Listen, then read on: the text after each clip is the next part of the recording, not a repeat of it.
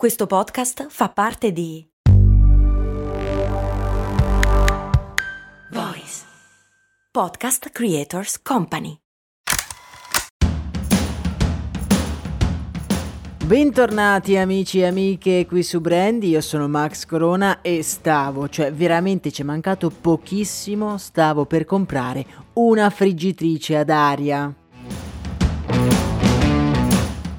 Siamo onesti, ne abbiamo sentito parlare talmente tanto negli ultimi due anni che quelli che come me hanno resistito, beh, siamo rimasti davvero in pochi. Tutti ne parlano, tutti la vogliono e quasi tutti la comprano. Ma che cos'è veramente la friggitrice ad aria? Beh, amici miei, state a sentire perché la sua storia è davvero curiosa.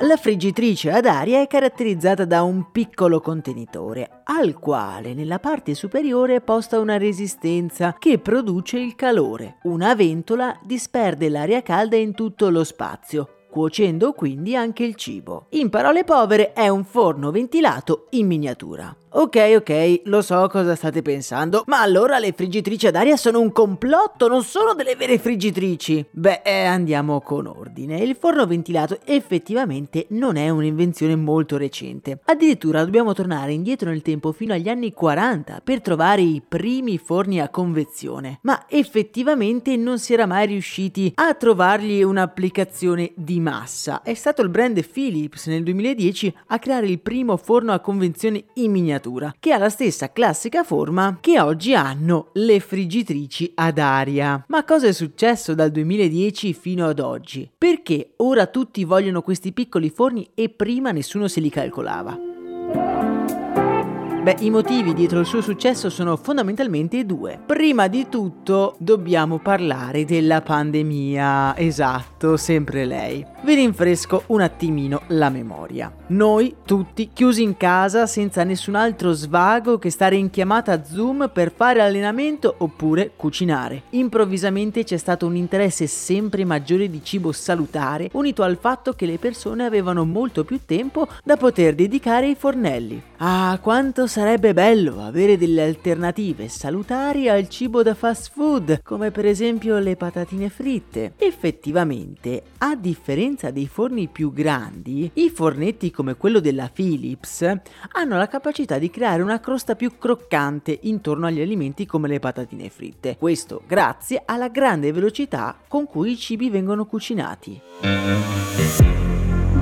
Qualche genio del marketing non identificato ha quindi deciso di cambiare nome a questi forni, da piccoli forni ventilati a friggitrici ad aria, sottintendendo che quel bussolotto non solo friggeva, ma lo poteva fare senza l'utilizzo dell'olio.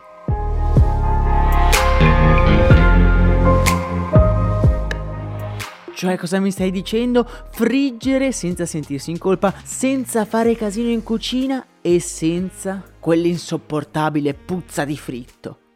Il sogno.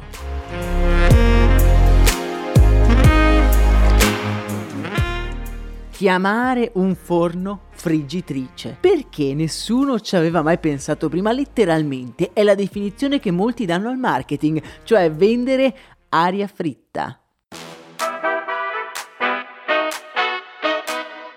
Tutti lo hanno vista come un'alternativa salutare al fritto, ma in realtà quello che non ci stavano dicendo è che stiamo cucinando sì in modo più salutare solo se la nostra dieta prevedeva di mangiare patatine di fast food a tutte le ore. Per capirci, la friggitrice d'aria non è molto più salutare, anzi è esattamente la stessa cosa che cucinare le cose in forno. Inutile dire che questo cambiamento di nome ha fatto però breccia nelle menti di noi poveri esseri in lockdown avidi di nuovi oggetti da comprare. Il terzo motivo, oltre al nome e al momento storico, lo ha fatto, per così dire, la moda. Si potrebbero riempire interi scaffali di arnesi da cucina che hanno goduto di incredibile fama per poi scomparire nel dimenticatoio. L'estrattore, quanti lo hanno a casa? La macchina del pane, il grattugia formaggio grana. Dai, Tutti abbiamo uno di questi oggetti a casa. Tutti oggetti che avrebbero dovuto migliorarci la vita e purtroppo chi prima e chi dopo, beh, è finito nel dimenticatoio. E lo so cosa stai dicendo tu che usi la tua friggitrice d'aria ogni giorno. Riparliamone tra un paio d'anni.